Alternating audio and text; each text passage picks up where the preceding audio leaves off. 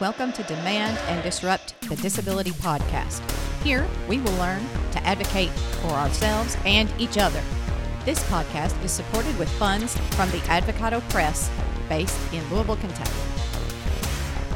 Welcome to Demand and Disrupt a Disability Podcast. I am Kimberly Parsley, and I am here with Lisa McKinley. Hey, Lisa, how you doing? Hey, everybody. How is it going, Kimberly? It's going you know, it's it's just sort of going. I was going to say it's going good, but you know, it's really not. You know, that happens. I know it's been one of those weeks. it seems like it has. It seems like it has um, for lots of people, not just me. So, so uh, we're recording this on election week here in Kentucky. We have off-year elections.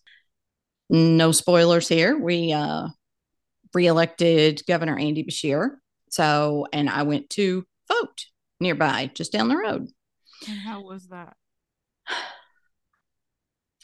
I'm trying to think of how it was that won't make me have to have an uh, explicit rating on this podcast episode. It was not good, Lisa. It was not great. It was not great. So, you know, used to, I loved where we used to vote before the pandemic, we'd go down to the fire station in our, you know, kind of neighborhood, our our community. And they knew me. They had the electronic voting machine ready to go. It was up and running. It was at the fire station. So the kids got to play on the fire truck while me and Michael voted. It was nice. It was great. That has no longer been my experience since 2020. so I go in and it's like, and these weren't volunteers, okay, because I'm very respectful of volunteer poll workers, but these weren't volunteers. They were actual employees of, I don't even know what, but something. When I finally asked, someone said she was uh, an employee of the DMV. I was like, oh, well, that explains why you don't know how to deal with blind people, I guess. So people who should know, they should have well together. Maybe. Well, there should be training there should be training. And I will complain to the proper authorities. And if anyone knows who I can complain to, please let me know. Um, so okay, here's what happened. So I go in and you know, they're like, you know, do you have your ID?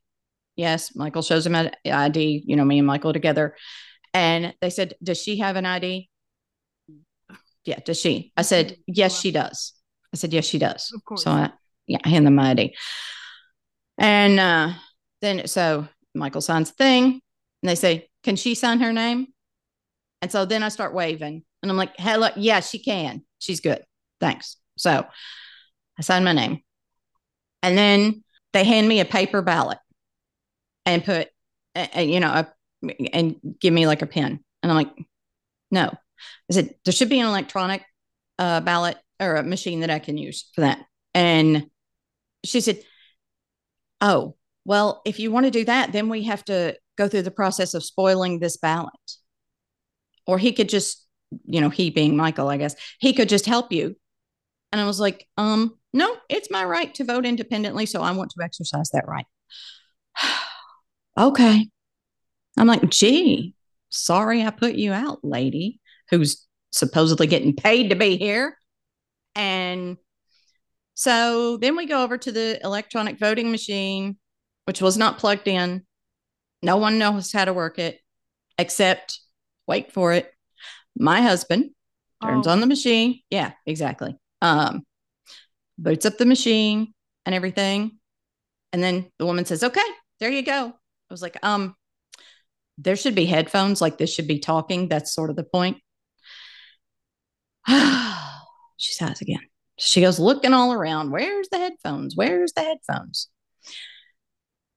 And keep in mind, I've already been here. There wasn't a line, but I've already been here over half an hour, right? And then, so they find the headphones, but they can't find where it plugs in at. So Michael, again, thank God for my husband. I do love him dearly. Finds the place. He's like, you know, I think it's here where this picture of a headphone jack is. I think this panel has to come up. And she was like, okay, nothing. So Michael's like, okay, I'm taking it off. so he takes it off and he gets it. And So we plug it in and I use the machine and I vote. And the stu it's so stupid because now it has to print out a paper ballot. And so now I go to scan the ballot and it said ballot cannot scan because this is a provisional ballot. And the woman's like, Why did you cast a provisional ballot? and I'm like, Get out at me. Yeah. And I'm like, You set it up.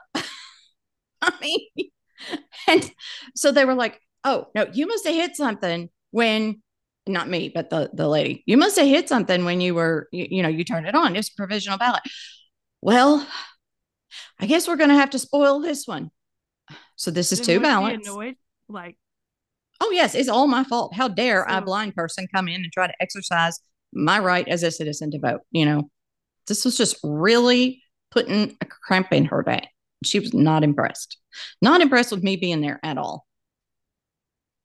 And Michael and I are sitting there waiting for them to spoil the second ballot and looking at all the different things and all the different ways no one who's disabled can vote in this place.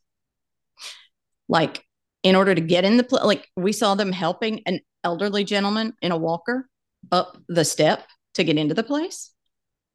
Really? That's not cool. Not cool. There is a ramp in the building, but that's not where they set up the voting machines. You know, that, that they're not trying to be they're not trying to be helpful for people with disabilities at all. And then someone comes in, and then I hear them telling someone, now you got to make sure you don't get out of the lines when you're filling that in. You can't get out of that line. And I'm like, okay, what about someone who has like Parkinson's and has tremors, you know, or or other disabilities where manual dexterity is not, you, you know, is challenging? That's not cool. God help them if they've got to go to the electronic voting machine. So what I ended up doing was just saying, okay, forget it. Michael will fill out my ballot. That's and never, that's never that's, what you want to do, right? No, that's not what I want to do. And that's not cool. And you know what pisses me off the most about this is I, when I was 19 years old, the ADA had just passed and there was a whole, can I say shitstorm? I'm going to say, say, ladies and gentlemen, this is Kimberly trying to decide whether or not to bite her tongue.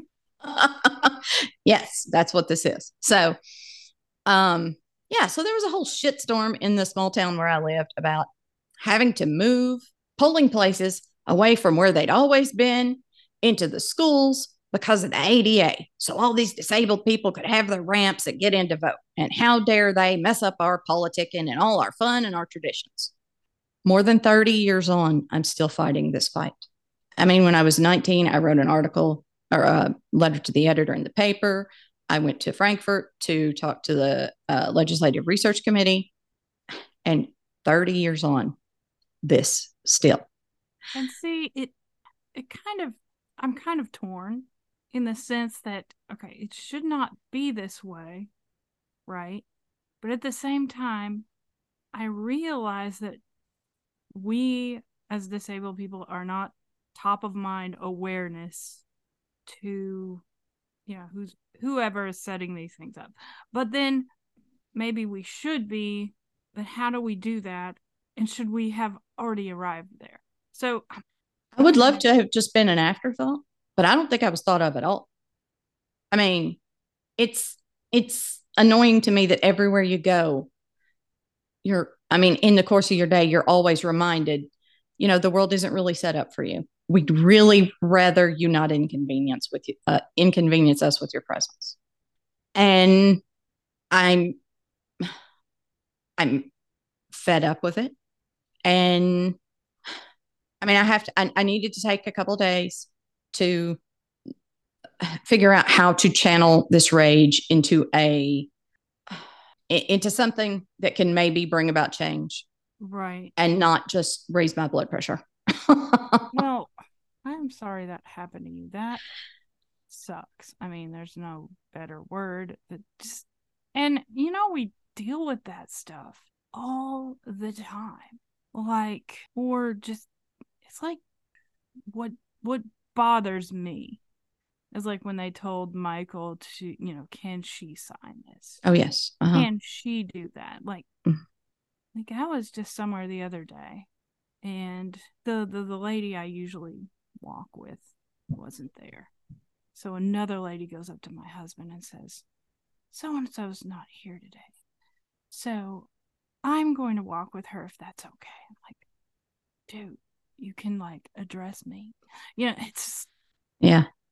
And I've said that before, like, and I, I used to be really snarky about it when I was younger. You know, when you had the energy for it yeah yeah like yeah. like Mhm. you know, i'd be at a restaurant someone would say what would she like to drink and i'd say she would like a sprite you know Mhm. and yes yeah hmm yeah it's it just it gets so old but you know the one of the things i think is particularly dangerous about this kind of thing not maybe dangerous is too harsh a word but i the the more that people try to erase you the more you feel erased.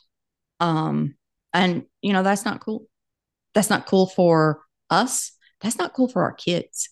That's not cool for i mean there people with disabilities are like the largest minority. We keep hearing that so it's not just a few of us.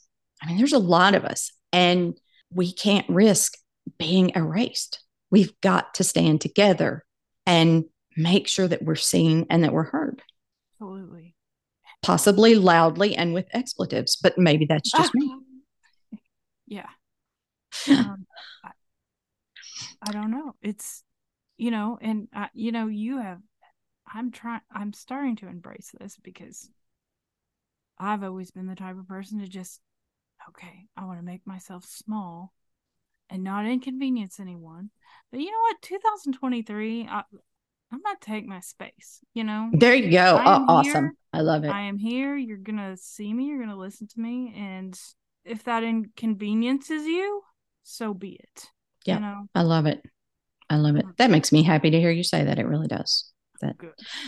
That makes me happy. So, speaking of being heard, I'm going to stop ranting now. Well, I mean, I, I will still rant, of course. I'll just not do it on this particular episode anymore for this. But uh, speaking of being heard, Lisa, how do you listen to podcasts? Well, I do not subscribe to podcasts, which I, I, what I hear is what most people do. They find a po- podcast they really like, and then they subscribe so that you, you know, you, you are aware when new podcasts come out. But I basically ask my Alexa device to play the podcast that I'm interested in. I will say, you know, play the latest episode of Dateline. And then Really? Uh huh. yeah, and, I, and then I can do the same thing with the iPhone. I can ask Siri, play the latest episode of Demand and Disrupt, and she will start playing it for me. And but you know, if I want to find a new podcast that I you know, like, the thing with subscribing, I guess, and correct me if I'm wrong, you can kind of browse and see what kind of podcasts there are that you might be interested in, right? You you you can with a with a podcast app like on your phone. I assume on the computer too, although that's not how I do it. Um, one of my friends actually, she was. I mentioned that I was going to be recording for the uh, the podcast, and she was like, "I need to listen to your podcast. How do I do that?" I was like, "Oh, okay. Well, I was like, you have a podcast app on your phone."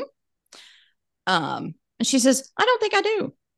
And I'm, and I'm like, I, I, I'm pretty sure you do. I'm pretty sure you do. So I thought, you know, it'd be good to just to walk people through. Maybe this is a common thing. Maybe, you know, some people uh, are would like, you know, like the way that you do it. That would be cool when I'm up moving around the house to be able to listen to a podcast that way. That's not usually how I do it. So um, certainly the Echo devices, or I assume it's the same way with like uh, Google Assistant and I- Yeah, I I don't know what are the others. so. Yeah, yeah. I'm, I'm I assume it works, you know, pretty much the same way. Um, the way I do it is I use a podcast app. The one I use is called Downcast. It's very blind person friendly. It's very voiceover friendly on the iPhone. Um, and I think they have a Android app also, but I'm not totally certain about that. But that's the one I use. There's some others. There's one called Overcast. There's one called Castro. I mean, there there are lots of podcast apps. Um, but you know, if you have whatever phone you have, if you just search for podcast, it'll tell it'll tell you. I mean, they all come loaded with an app. So then once you're in that app, you would say search for demand and disrupt, and it would come up. And then once you click on demand and disrupt, there's usually a I, I, think visually, I'm told it's represented as like a plus sign for ad, um, usually up in the right hand corner, I think. Or, you know, there'll be, it, it'll say like uh, subscribe or follow, one of those. And then you'll just tap on that or double tap, whatever. And so then you're subscribed. And then you'll just go to your podcast app and go to when you, you know, go up to the top usually and you can like tap on something and it'll refresh your feed and you'll get the newest episodes in there. So that's how I do it. And now I'm going to try the Echo device way. It is it is convenient. Um and you can also ask, you know, what is a good you, you can ask her for podcast recommendations and now in the last week or so, um, I've noticed it starts giving me updates. I'll get this little doo doo sound on the Alexa, which means there's a notification. It will it will say a new episode of Demand and Disrupt has posted. Would you like to listen? Really? Yeah. Wow, that's cool. What if you say no? Can it will it just hold it for later? You could just get it later? I have said no because I wasn't where I could listen at the moment. I don't really know what it did with it, but at least I know it's available. You know it's there. So uh huh. Go and ask to hear it later. Yeah, yeah. Well, that is cool. So, um, we hope that people have found this useful. This walkthrough of how to, you know, subscribe to podcasts, different ways to listen to podcasts. If you use a different app that we haven't mentioned and you want us to mention us and mention it, or um, you listen to podcasts in a totally different way, let us know. Send us an email at uh, demand and disrupt at gmail.com. Uh, we would love to hear from you. And speaking of hearing from people, we are going to hear my interview with Lindsay Brillhart. She is one of the parents featured in the book, A Celebration of Family Stories of Parents with Disabilities. So I was uh, privileged to get to talk to her. So here's my interview with Lindsay. So we're here today with Lindsay Brillhart. Hello, Lindsay, and welcome to Demand and Disrupt, a disability podcast. Hi, Kimberly. How are you doing? I am awesome. I'm glad to do this. Excellent. I am so glad to hear it. Now you live in where where tell us where you're you're from again?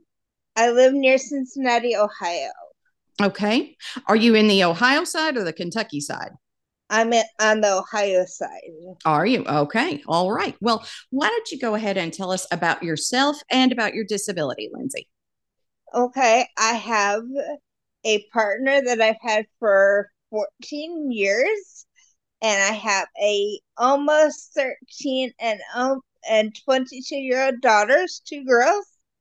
Um Julie is 22 and Sarah is uh, almost 13. I talk more about Sarah. Sarah has a more significant disability. Um, so I talk a little uh, more about her, but um, I love to include my other daughter in everything as well. Um, I have Asperger's syndrome. Mm-hmm. Okay. Okay. And so tell me about some of the supports that you need for daily activities due to the Asperger's syndrome. Um, a lot of the supports I need are to just have reminders and keep organized. I'm one of those people, I have a calendar and everything else, but still, some days we all have it. I need reminders about things. Uh, like, for example, that my people that come and help me out, they remind me just to make sure that I have everything together for like the next day uh, for my family. Uh, make sure I get healthy meals. When my daughter Sarah was younger, I didn't have the best, healthier meals, and I have healthy meals now, so I can make sure that my Sarah gets everything that she needs because she has a non. My Sarah is um autistic, nonverbal, and she has cerebral palsy, so she doesn't speak. But we have a PECS, P E C S, uh, communication system, which basically means we have a book of things that she likes, and she could hand me a picture. For example, there's a picture of mashed potatoes, and it has, it's a picture of mashed potatoes, and it says mashed potatoes on the bottom. And she likes mashed potatoes, so she can hand me the picture and say, "Mom, I want mashed potatoes," in that type of way. And she does make noises and things like that. And we're learning with her videos. She loves to watch um, info, uh, cartoons and stuff like that, but it's smart cartoons. Like, for example, um, one of the cartoons says, Do you know this letter? And my Sarah makes this noise like, mm, it's something close to that. And we're like, Good, you know how, you know what that letter is. She knows her letters. She's in seventh grade. So, okay. Uh-huh. Uh, learning, so she's learning a lot um, uh, through the videos and things that she watches. Mm-hmm. Okay. So, what other things have you had to do to adapt to Sarah? Um, I've had to learn how to parent her. When you parent a daughter that is um autistic nonverbal, um, you don't know how to parent them at first. And with my Julie, my Julie is totally verbal um, and can be on her own. She lives with my mom because my family went through some rough times. We're doing better now, but we went through some rough times. And Julie decided to stay at my mom's house. She has a bedroom at my house, but she prefers to stay with my mom. But I get to see her a lot. I, like yesterday, we went to lunch yesterday before I took Julie to work. I, mm-hmm. I drove her, but she took me to lunch and things like that. So we do get to go out. But um, I do I get a lot of the extra supports for um, doing things with Sarah because I have never been with a child that has uh, that's nonverbal. Um, so I get some extra supports with her. Well, that that's great. And um, so, tell me about Sarah. Does she go to public school? Is she in a different program? Sarah goes to a special school. In the beginning, Sarah went to a public school that had a autistic program and in different states they have different things. And i've learned this recently that sarah's in a level four so basically it's school sorry. So basically it means that sarah's in the school with about uh 30 kids that have different kinds of special needs. And it's all special needs and they're integrated in different ways for those kids. Uh-huh. Okay. Okay. And she's doing well there and thriving she is doing well there and thriving. Yes. Excellent. I'm glad to hear it. Now, you are featured in the book, A Celebration of Family uh, Stories of Parents with Disabilities. And one of the things you talk about is when you were pregnant with uh, with Julie, your first child, you were afraid she would be taken away from you. Yes. Um, do you want to do you want to talk a little about that? Okay, I have a dad and a grandfather that were in the medical community, and they thought that I couldn't parent her. So what I did before I had her, um, is they wanted me to go through a parenting course, which I had a pretend baby for about a week or two weeks, and I had to. Uh, and when I got this pretend baby, I got diapers, I got bottles, I got everything to take care of this baby, and I had to learn to take care of her. And it was a fake baby, and it was recorded like everything I did well with her and everything uh, the baby, everything I did well with that baby, and um, I did very very well. So then I got to prove to my family that it was something good for me. And the reason you were worried about that is because uh, there was a law on the books in Ohio that uh, the the state could take children away from parents with disabilities. Absolutely, right? and their work uh, and they have worked since that since that and that was oh my goodness a while ago, almost twenty years ago. They're working on making it better. Dr. Kara Ayers, and she's in the book as well, has done a lot of work, and I haven't done as much work with that. I've done a lot of other work. Um, but the work that I do now is to, to do with that is to um, talk to people that are going into the system. Talk to sorry, talk to professionals that are coming into the system to learn about people that have disabilities because a lot of the people when they come into the professions when they come into the system they don't know what it's like to work with somebody with a disability. So i do and i've trained probably about uh 2000 people in the past few years just to get them learning about people that with disabilities that we are real and we are out here um, and the successful stories. Yes we've seen some not successful stories but I like to let them know that we have some su- successful stories out here. And uh, I read in the book where you mentioned a group called Partners in Policymaking. Is that correct? Uh-huh. So, so, tell me about that group. So we had a before when we came. I got involved with that through the county, and I got involved with that because I wanted to do things better and right before I had my little girl, there was a case, and it's all in my story about a little boy named Marcus Fiesel that actually lived in uh, Ohio, but he had family in Kentucky, and he had autism, and he went for a long weekend with his foster family. Wait, he had a family, and he was adopted into the system, and the, he had a foster family. And long story, sad story um, the little boy got burned in the fire. Uh, the foster family left him in a closet for a weekend. Is how he got burned in the fire. They didn't want to find his remains and things like that, so they made it harder for uh, people with this. It makes it, it makes me sad because I don't want anybody to have a anything like that. I think that people with disabilities should be out there and be known for their to be known I mean, we all have we all struggle. Nobody's perfect in this world, and um, just wanted to know that hey, there are people out here that have kids that with disabilities, but they have extra help, and they can um do things better for their families. Yes, that was a truly, truly tragic, horrific story. Um, yeah. Yeah. Tell me about your work with TASP? Okay, TASP stands for the Association for Successful Parenting. The website is a chance to parent.org. Um, I have worked with them for oh my goodness since my Sarah right before my Sarah was born.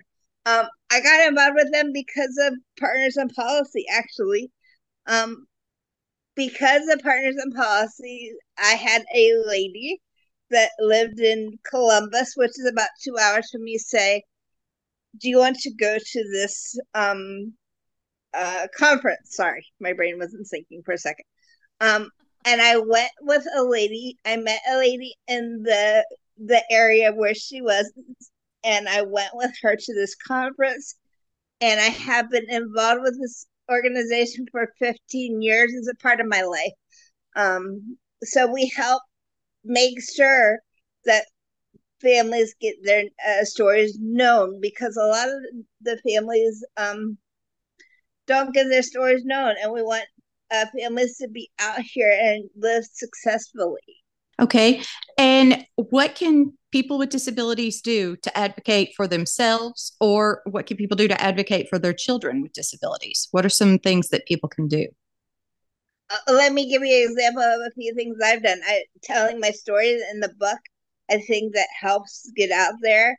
Um, talking to people, not just not just people in the book. I talk to people day not daily, about weekly about my story with my Sarah, just to make sure that things are getting taken care of. For example, we're still working on things. My uh, Sarah's medical doctors don't understand. Some of her medical doctors are fellows, which are basically um, people going into from college to be doctors and things like that. And I still have issues because they don't understand people with disabilities. So advocate, advocate, advocate for your kids. That's what one big thing. Uh-huh. And we're working on making it better for them. Uh huh. Yeah. Do you find the medical system system uh, challenge to navigate? I yes, and even when, I have a dad and I have a grandfather, my dad is retired and my grandfather is not living anymore, but I still have family nurses and stuff like that. Even with that, yes, absolutely. And I've learned to um, talk to them and just tell them about Sarah, and it makes sure that my Sarah comes first. Make sure that person comes first, um, always. Uh-huh. Did you get better at that over time? Was that hard for you to do in the beginning? Um, there are still times that I have struggles with it, uh, but uh-huh. yes, I'm always getting better at doing that. Uh, so would that be your advice to other people? Is just start; it'll get easier and better over time. Yep. And your stories can always change. They're not gonna stay the same. They will be. They, they will get better. And every time you t- you t- tell your story, um, I have people that have told my story twenty thousand times, maybe, but a lot of times, and they they learn different things about me every single time that I present with them. Uh huh. Great. Well, thank you for sharing your experience with with us, Lindsay, and I'll link to uh, the organizations you mentioned in the show notes. And I appreciate you joining us today. I appreciate you interviewing me. I hope everybody has a good day. Thank you. If you like the podcast, remember to follow or subscribe so you never miss an episode. If you really like the podcast, we'd love it if you could leave us a rating or review on Apple Podcasts or Spotify or wherever you get your podcasts. That helps more people to find us. If you really, really like the podcast, then please tell someone about it, either in person or send them an email or just share the link on social media. Thank you all. Every bit helps and it makes a huge difference for us. If you'd like a transcript, please send us an email to demandanddisrupt at gmail.com and put transcript in the subject line. Thanks to Steve Moore for helping us out with transcripts. Thanks to Chris Ankin for our theme music. Demand and Disrupt is a publication of the Advocado Press with generous support from the Center for Accessible Living located in Louisville, Kentucky. And you can find links to buy the book, A Celebration of Family Stories of Parents with Disabilities, in our show notes. Thanks, everyone. You say you've seen a change in me. Just for once, I think I would